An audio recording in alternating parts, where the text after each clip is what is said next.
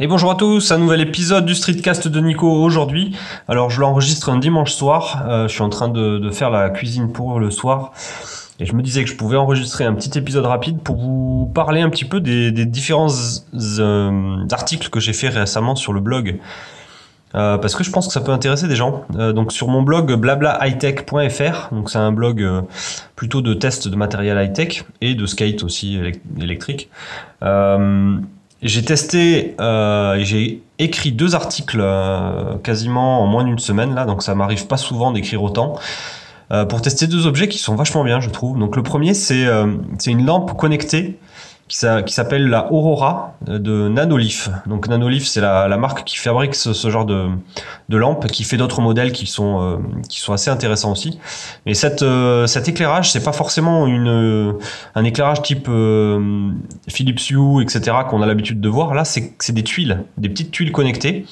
Euh, donc c'est des, petits triangles qui se connectent les uns aux autres et qui, font à la fin un espèce de d'origami. Euh, donc on peut les on peut les disposer pour faire une espèce de, de, schéma particulier qu'on va aller ensuite coller sur un mur. Ce, cet appareil il est euh, connecté à une prise électrique et il est aussi connecté en Wi-Fi à la box. Et derrière, ensuite, on a une petite application sur le téléphone qui permet d'allumer et d'éteindre les tuiles et qui permet aussi de gérer tout ce qui est couleur et luminosité. Et du coup, un peu comme on peut voir sur d'autres, genre les Philips Hue, on peut définir des euh, des, euh, des euh, comment dire des, des, schémas, des patchwork, des, des animations particulières euh, au niveau de l'éclairage. Donc on peut définir des ambiances aussi lumineuses. et le rendu est super joli. Donc c'est super difficile de le filmer ou de le prendre en photo. donc c'est pour ça que sur mes articles j'ai plutôt récupéré les les photos marketing du, du, produit, mais qui rendent vraiment bien comme ça en vrai. Euh, pour vous montrer un petit peu l'effet que ça peut avoir dans un salon, dans un bureau, pour faire une ambiance particulière. Euh, lorsqu'on regarde un film, lorsqu'on euh, on est bien au chaud en plein hiver, on peut se faire une ambiance feu de cheminée, etc. Donc c'est une façon finalement de de faire de l'éclairage euh, d'ambiance euh, et je trouve que c'est assez malin.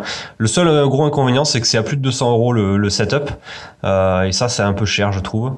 on peut les trouver dans les Apple Store donc vous avez forcément dû, le, dû croiser ce genre d'éclairage si vous êtes déjà allé dans des Apple Store. Donc c'est un produit qui est assez intéressant. Euh, il est connecté via les services IFTTT, mais aussi euh, HomeKit euh, et je pense qu'il va, il sera compatible avec Google quelque chose, la Google Home un, jour.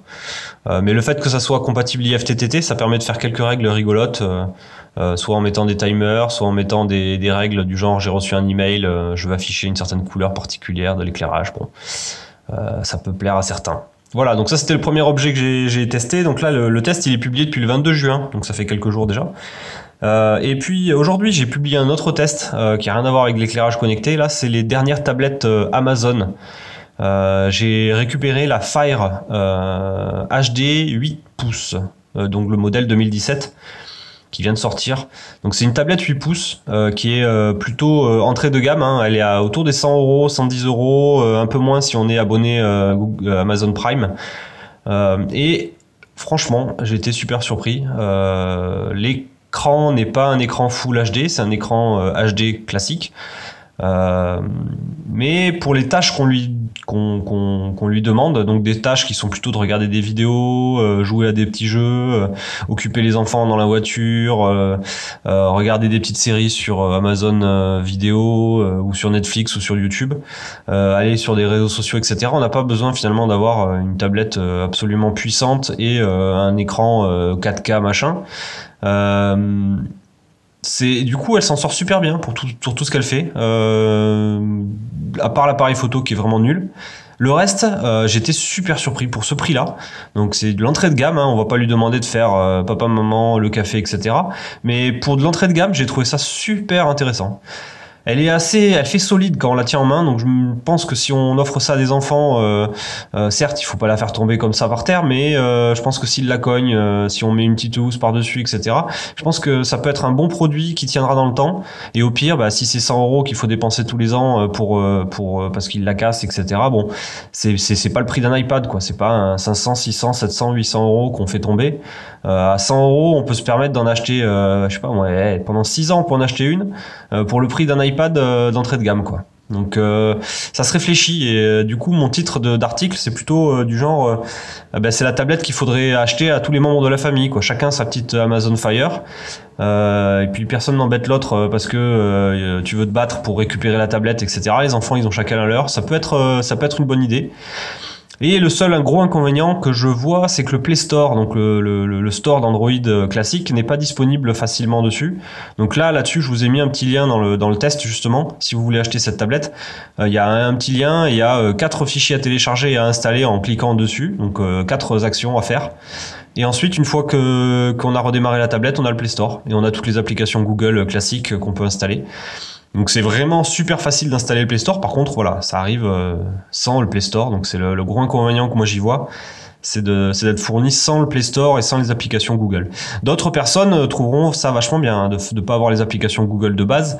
Euh, ça peut plaire à certains en disant bah ouais, je suis content de pas avoir les applications Google, du coup je suis moins espionné par Google, etc.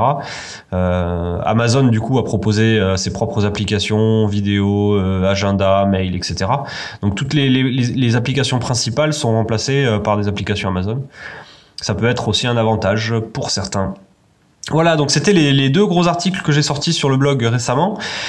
Euh, et puis je suis en train d'en écrire d'autres à toute vitesse euh, parce que je sais que j'ai pris un peu de retard, j'ai plein de gros produits qui, vont arriver bientôt, donc euh, je suis en train de vous préparer un comparatif photo en fait entre le Galaxy S7 et le LG G6. Euh, en fixant les deux appareils sur un trépied au même endroit exactement et à chaque fois je prends exactement la même photo l'un avec l'un et avec l'autre et du coup vous allez pouvoir voir du coup euh, le, comparatif de rendu entre le S7 et le G6 sachant que le S7 et le S8 sont, sont assez similaires et que jusqu'à présent le S7 euh, était vu était vu comme un des meilleurs photophones avec une, super optique et un capteur photo vachement bien. Donc là, ça permet de comparer l'un et l'autre. Euh, c'est des petites photos qui sont bien qui sont bien parlantes en général. Euh, et euh, je peux vous faire un petit peu de teasing. Euh, le G6 s'en sort super bien, vraiment. Pour l'instant, pour l'instant, j'ai l'impression qu'il est un petit peu qui s'en sort sur certaines photos, qui s'en sort mieux que sur certaines, sur certaines, photos que le Galaxy S7. Et vous verrez ça dans mon article assez vite. Et puis, je vais avoir le OnePlus 5 qui arrive demain. Il a eu un peu de retard euh, parce que OnePlus était un peu débordé sur, sur les commandes, donc je le reçois demain. Donc pareil, euh, je ferai un comparatif photo entre le OnePlus 5 et le LG G6. Euh, peut-être le Galaxy S7 aussi pour comparer un peu tout ça. puis je ferai un article de test. il faut que je fasse un article de, de test pardon, sur le LG G6.